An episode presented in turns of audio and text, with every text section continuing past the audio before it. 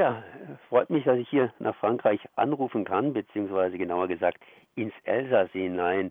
Und es geht zum Thema Fessenheim. Was natürlich auch freut, ist, dass Fessenheim jetzt langsam dem Ende entgegengeht. Am 30. Juni 2020 wird bald 40 Jahre Fessenheim abgeschlossen sein. Genauer gesagt nicht abgeschlossen sein, sondern Fessenheim geht erstmal vom Netz. Und äh, das stimmt doch so hoffentlich, wie ich es beschrieben habe. Das frage ich jetzt hier Lucien Jenny. Ja, das ist richtig. Aber äh, die Sache ist, ist noch nicht vorbei. Also ich fürchte, dass äh, das Problem von diesen Brennstäbe im Abklingbecken noch nicht so vorbei sind, weil die, diese Abklingbecken sind nicht geschützt. Und äh, EDF hat versprochen, also dass im Jahre 2023 die abgeführt sind. Aber ich habe kein großes Vertrauen mehr an EDF, denn die haben schon so viel versprochen, dass, äh, dass ich jetzt nicht mehr daran glaube. Ich werde daran glauben, wenn ich das sehe.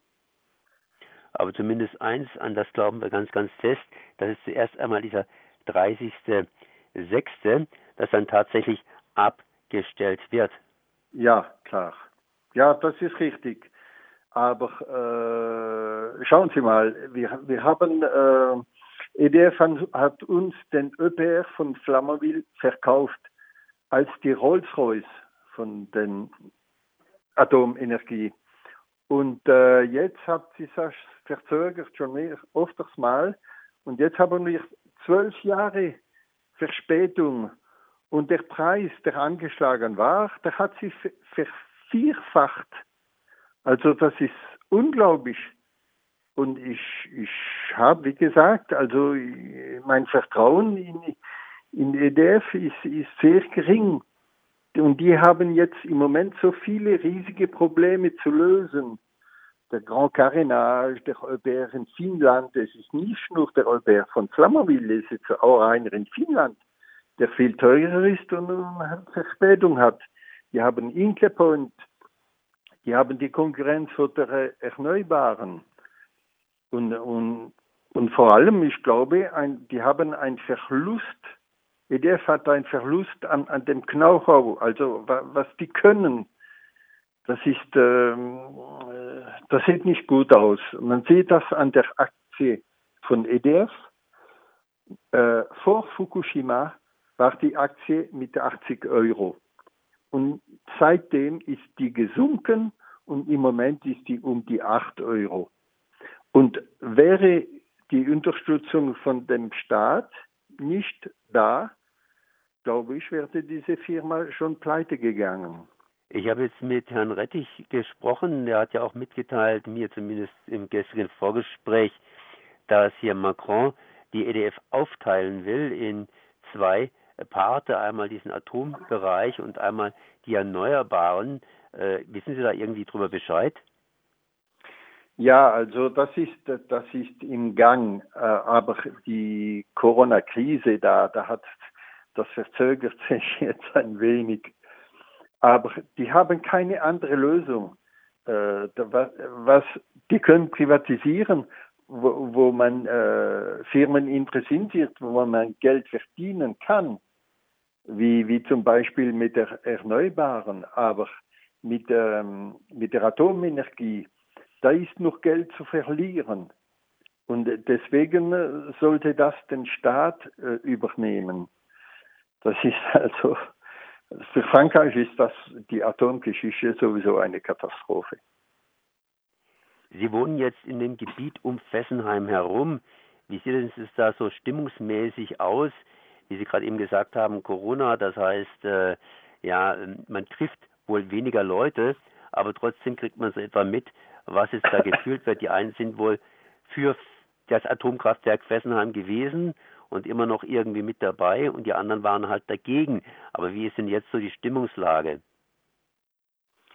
Ja, also ich, ich glaube, die, die dafür waren, die, die sind jetzt äh, resigniert. Also das geht jetzt nicht mehr anders. Das Problem ist, dass äh, viele Abgeordnete und meiner überhaupt haben mit Absicht den Umsatz mit dem Gewinn verwechselt. Ich spreche von Fessenheim und, und sagen, das ist eine Cashmaschine. Und das ist also, äh, das, die haben das um Absicht gemacht, äh, um zu behaupten, dass äh, die Rentabilität von Fessenheim ist gut, man darf es nicht abstellen und so weiter und so weiter.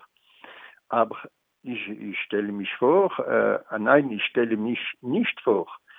Äh, Fessenheim produziert weniger als zwei Prozent der Stromerzeugung von, von EDF. Und was die behaupten, also die 400 Millionen äh, Gewinn, nicht Umsatz, das, das wäre dann bis zu 50 Prozent von dem Gewinn von, von ganz ÖDF. Also das, das ist also über, unmöglich.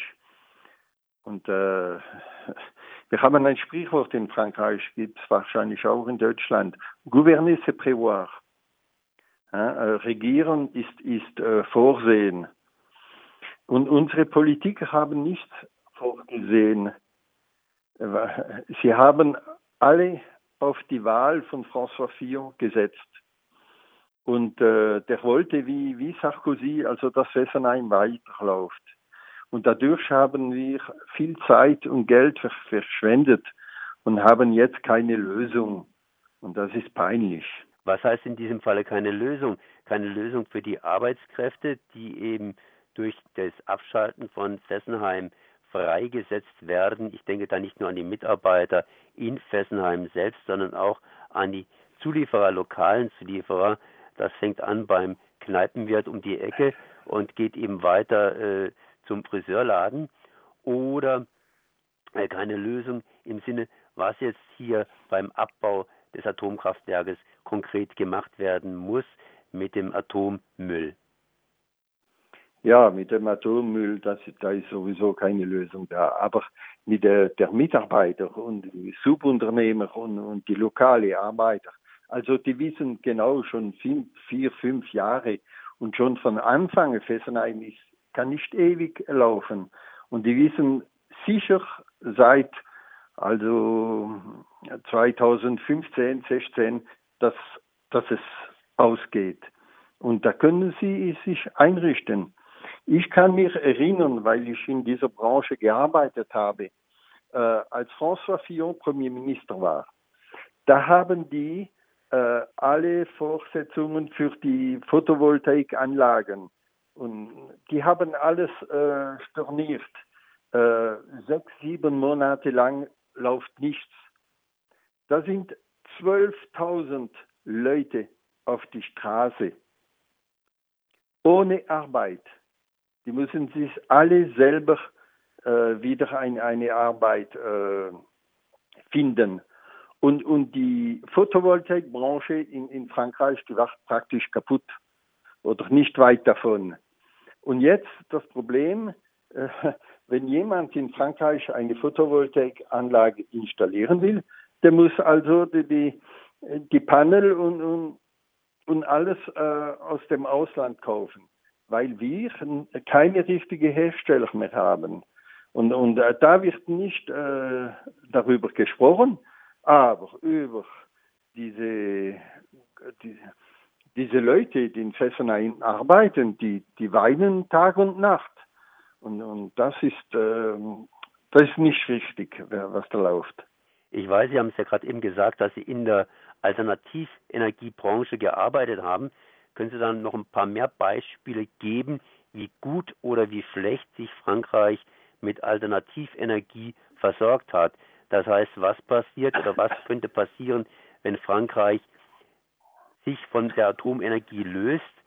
Wird da genügend gemacht, dass man auf dem Weg ist, sich von der Atomenergie zu lösen? Oder wird da immer noch zu wenig gemacht? Das heißt also einfach, ja, gemauert. Ja, also, ja, ja gemaucht ist das richtige Wort. Also bei uns äh, im Gegenteil zu, zu Deutschland, äh, Deutschland haben sie eine Energiewende. Und bei uns haben wir eine Transition Energetik. Also wir gehen auf etwas los, aber wir wissen nicht genau was, wie und wo. Äh, in Frankreich äh, war, ist viel Hydraulik vorbehalten, also auf dem Rhein, die Alpen, der Rhone und so weiter. Viel mehr als in Deutschland. Und wir haben immer so 11, 12, 13 Prozent äh, erneuerbare Energie gehabt durch die Hydraulik. Aber wenn man die Photovoltaik, der Wind und, und so weiter, Pellet äh, anrechnet, haben wir jetzt 17, 18 Prozent. Bei euch in, in Deutschland äh, sind sie von 7, 8 Prozent äh, hat angefangen und jetzt sind sie näher, also weit über 40 Prozent oder näher an 50 Prozent. Aber das ist äh, der große der Vorteil von Deutschland, äh, die, die Kanzlerin Angela Merkel hat gesagt, mit Atomschluss. Jetzt müssen wir andere Lösungen finden und sie finden die. Und in Frankreich einmal nach vorne, einmal rückwärts und der Atomlobby ist so stark, dass ganz wenig geschieht. Und, und, und ein Unternehmer, ein Industriell oder ein, ein Bau, der auf dem Bau arbeitet oder Architekt oder so, wenn er kein Ziel hat, ist das schwierig äh, zu entscheiden, was, wo invest er investieren soll und was er machen soll. Und das ist ja das Problem von Frankreich. Wenn ich das also richtig herausgehört habe, der 30. Juni, das ist ein schönes, schöner Termin auf den werden Sie sich irgendwie vorbereiten, aber nach diesem Termin geht es praktisch weiter. Es geht darum, hier tatsächlich nachzu, ja, zu begleiten, den Abbau des Atomkraftwerks Fessenheim und äh, was eben da noch aus der ganzen Geschichte wird. Ja, also ich, ich äh, also am, am 29. und 30. wird abgeschaltet, das ist klar. Aber was nachkommt, also die, die, die Becken müssen geleert sein bis 2023, da glaube ich noch nicht dran. Und äh, die, der Rückbau, also das soll bis 2040 sein. Also ich habe mir eine Flasche äh, Champagner, Bio-Champagner auf die Seite gemacht für diese drei Daten. Ich glaube, äh, die erste werde ich trinken mit meinen Freunden, die zweite, das weiß ich noch nicht. Und die dritte wahrscheinlich nicht, denn ich bin jetzt zu alt geworden. Aber wie, ich weiß nicht, wie ich das ausdrücken soll. Aber bei uns ist die Sache vom Lobby, das ist furchtbar. Das, das äh, machen sie in Deutschland nicht so mit.